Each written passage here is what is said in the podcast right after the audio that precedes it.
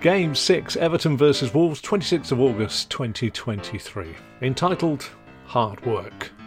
Now, I've never been afraid of hard work. I don't like doing it, but will knuckle down to it when needs must. Now, a Sean Dyche side versus a Wolves side who were disappointing when I had them to commentate on recently was, in my eyes, always going to be a tough 90 minutes. Preparations for this early season clash didn't take too long in terms of a form guide in the Premier League, as it was only a few games old.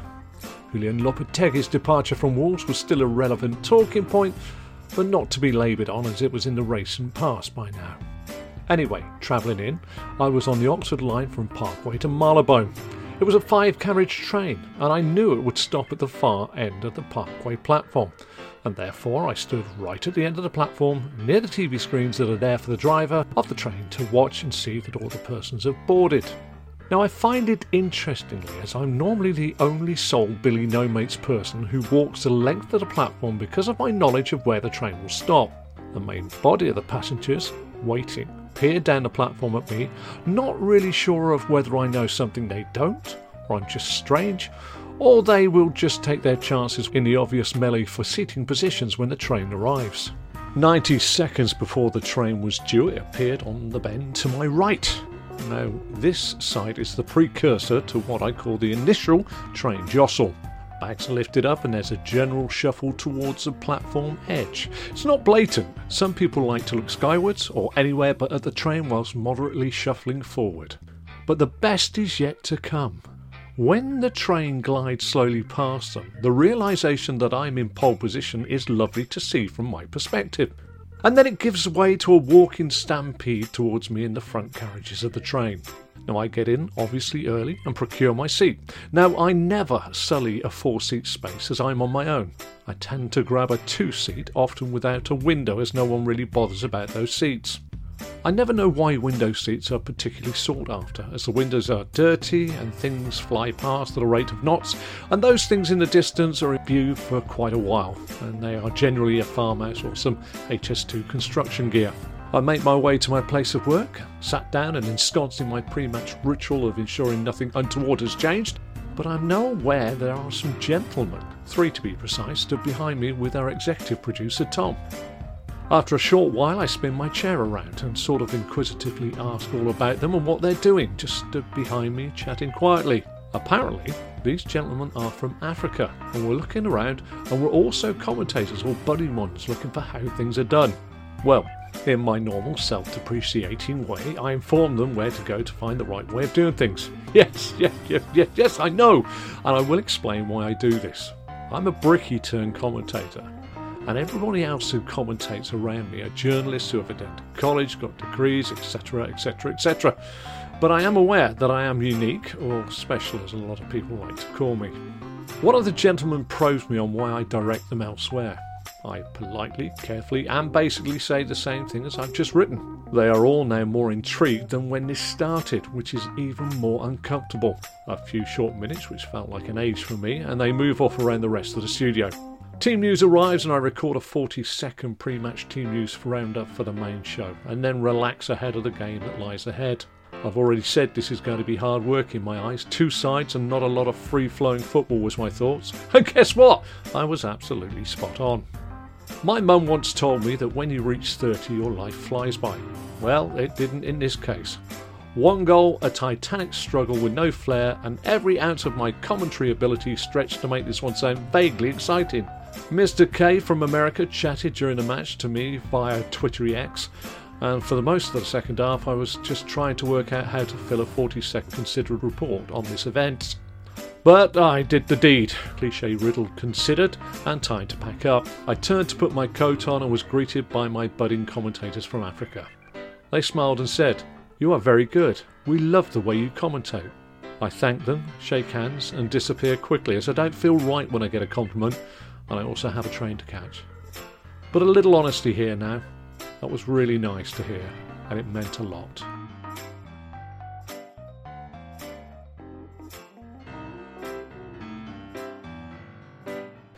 Game 7, Newcastle versus Liverpool, 27th of August 2023. Chapter called When It's Easy. Sometimes games crop up with nostalgia written all over them. This one for my Czech friends and for a website conjures up memories of Asprilla, Collymore and Keegan slumped over the Anfield hoardings. Yes, possibly one of the greatest football matches ever, pulsating from start to finish. I was lucky enough to be preferred this one. A Newcastle side who haven't won any trophies for years, but have now been bought out by the Saudis and apparently are becoming rather good. My, how their fortunes seem to have changed. I just wonder what has brought that on. Against a Liverpool side whose manager Jurgen Klopp has stated in the past that it's not fair that they cannot compete with the financial muscle that is coming into the Premier League. Oh, woe is me. EFL supporters, that sounds familiar, doesn't it? Horrible when you cannot compete with a bigger budget and get ripped off for the sake of a fiver or more, in fairness when selling players. But hey-ho, I digress. But in terms of football, tightly squeezed into the little studio, the game kicks off, and it did kick off. Trent Alexander-Arnold, all three of him, had a first half to forget. Two rash challenges, which could have seen him get two yellow cards, may have been fortunate to stay on, followed by a defence-splitting pass which saw Gordon make it 1-0 to Newcastle. And then on 27 minutes, Gordon passed to Isak, who was cleaned out by the chimney sweep himself, good old Dick Van Dyke, Virgil, to leave Liverpool a goal down and a man down. But this is where I doff my cap to Jurgen Klopp.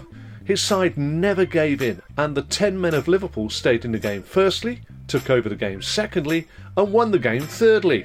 As the Anfield men grew stronger, there was a sense of inevitability that one goal for Liverpool would see two, and so it proved. Good old Charlie Darwin Nunes with those two important goals.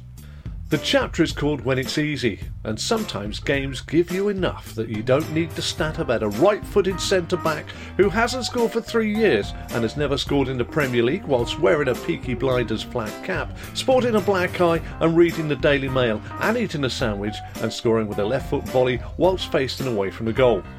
You can look that one up. It is actually a player who played in the 1930s. Nah, I'm lying.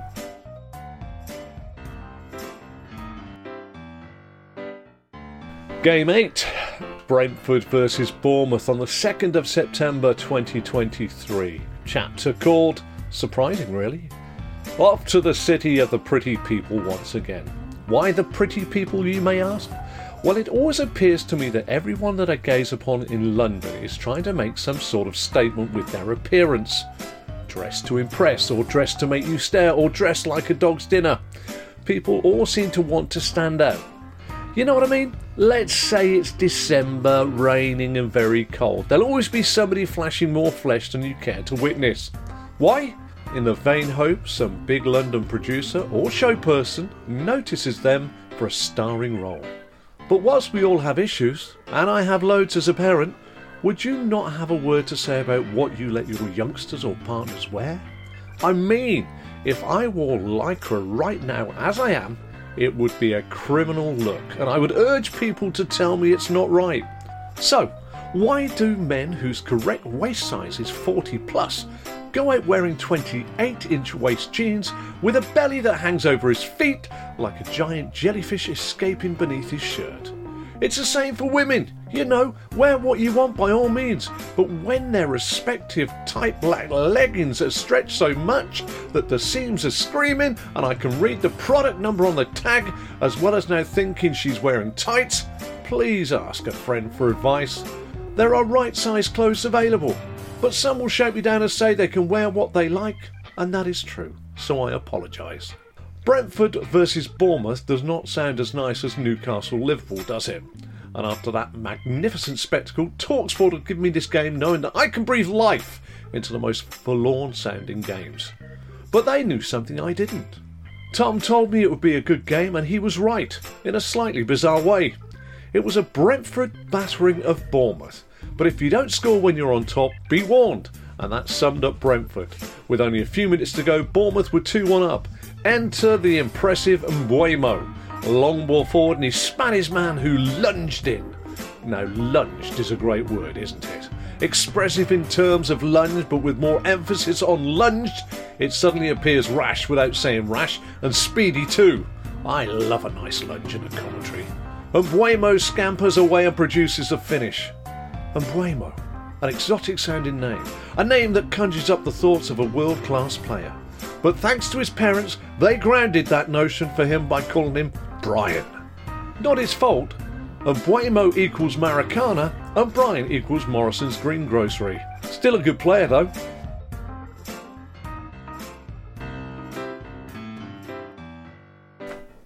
Game 9, Fulham versus Luton Town on the 16th of September 2023. Chapter called, When It Feels Like Hours. For the first time in a while, I have a game that should be straightforward based on current form. But this is the Premier League. As I sit mulling things over a little too much on the train journey to London, I really cannot make my mind up on what's going to happen in this one. Fulham under Marco Silva impress one minute and depress another. Luton are still trying to find their Premier League feet. So I am wondering if it will be an easy afternoon or a little turgid in terms of a spectacle. I stare out of the train window feeling fairly nondescript over this one and deep in thought over life in general. An hour and 20 on the train on my own is too long with my own thoughts, in all honesty. The train itself gets busier and busier, and by the time we are approaching Gerrard's Cross, it's so full that someone might sit beside me. Now, I don't place my bag next to me, I pop it on my lap, and believe you me, no one sits next to me. Maybe it's the faint whiff of piss, or the fact I look a little special that no one sits next to me. Anyway, someone does brave the sea, and we head via a multitude of stops to Marylebone.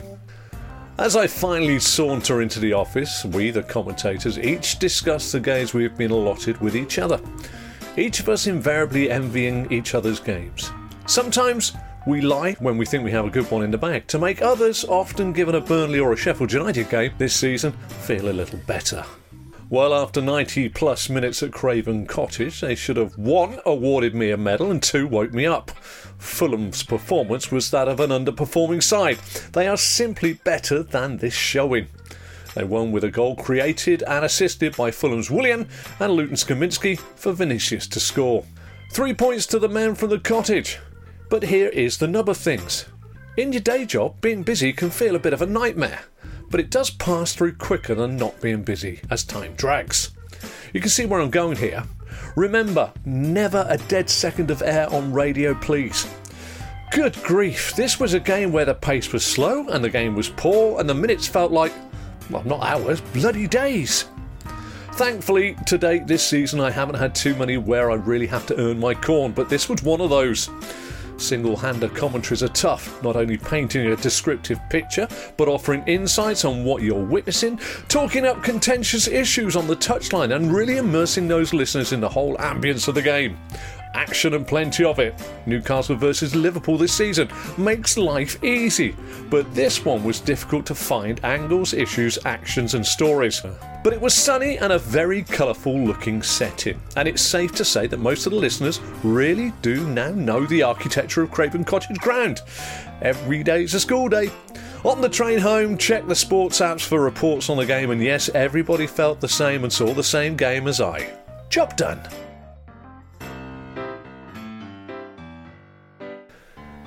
Game 10, Istiklol versus Al Duhail, 19th of September 2023. Chapter entitled, They Want Enthusiasm. Now, back in the fold for the AFC Champions League group games. AFC equals the Asian Football Confederation and their Champions League equivalent of the UEFA Champions League in Europe, the creme de la creme of Asian football. Different studios for these gems and a little bit of a walk from Goldhawk Road tube station. And did I mention my knackered knees? The left one needs a replacement and I'm on the list. Heaven knows where I stand in the newspaper quoted 7 million waiting patients. But suffice to say my daily life is hard. 8 cocodamol a day and still painful even in bed.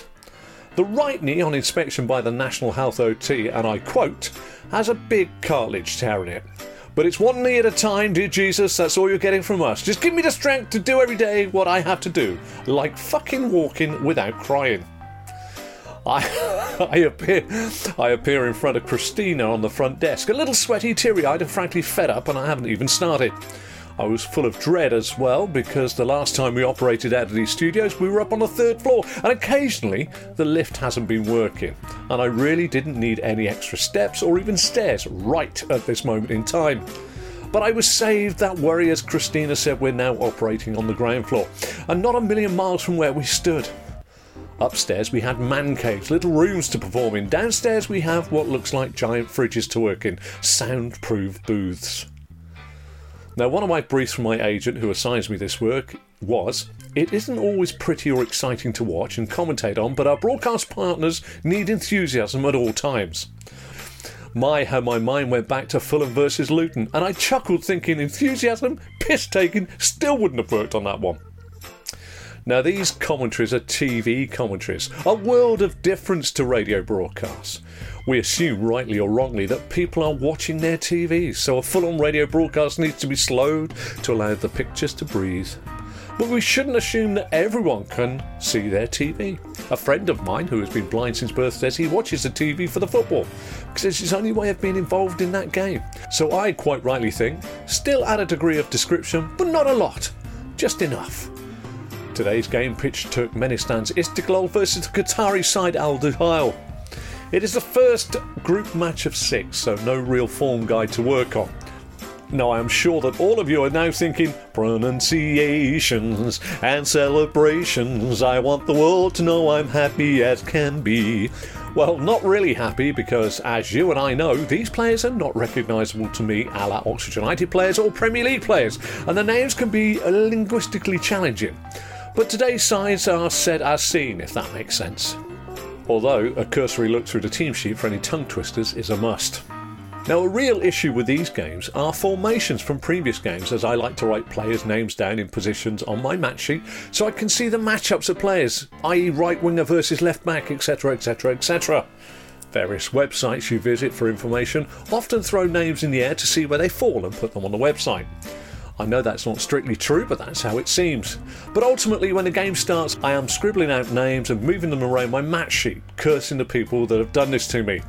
If these ramblings ever warranted publication in written form, my matchday sheets would look rubbish. You know, I have to write both halves down prior to kick-off because I need this to assist in getting the names correct from the off. Remember, on radio, a misplaced name can be covered, but on TV, there's no hiding place for an incorrect player's name. But I called this paragraph, chapter, whatever, They Want Enthusiasm. This one made my previous match in Fulham and Luton look like a fucking belter. No side wanted to lose, and therefore it was played like a pre-season friendly or a dead rubber in an end-of-group game. Now, there is enthusiasm, and then there are people watching this game. With you commentating, possibly in this case, yes, lying like a cheap watch to feign enormous interest. We, football fans, often revert to likening the standard on show to where it would sit in our own domestic footballing pyramid. On the evidence of this board draw and just this match, with the added lack of winning endeavour on show and not to mention lack of quality, this one sat in the lower reaches of the National League, and I might be being kind. But hopefully they won't all be as bad, and hopefully the fear of losing won't have such a stranglehold on both sides going forward. I stand up after the match is ended and my knees scream. Should I order an Uber to get back to the tube station, or will a walk free them up a little? And I know it's not going to be a pain-free experience. For me, I thought it was a solid commentary performance by myself, and Brendan, the producer, smiles and actually gives me the nod on a good comm on a pat match. Tube, Costa, train, home. But believe it or not, commentating is quite draining, and you're performing to a degree. So on arrival at the homestead, I'm a little knackered and in pain.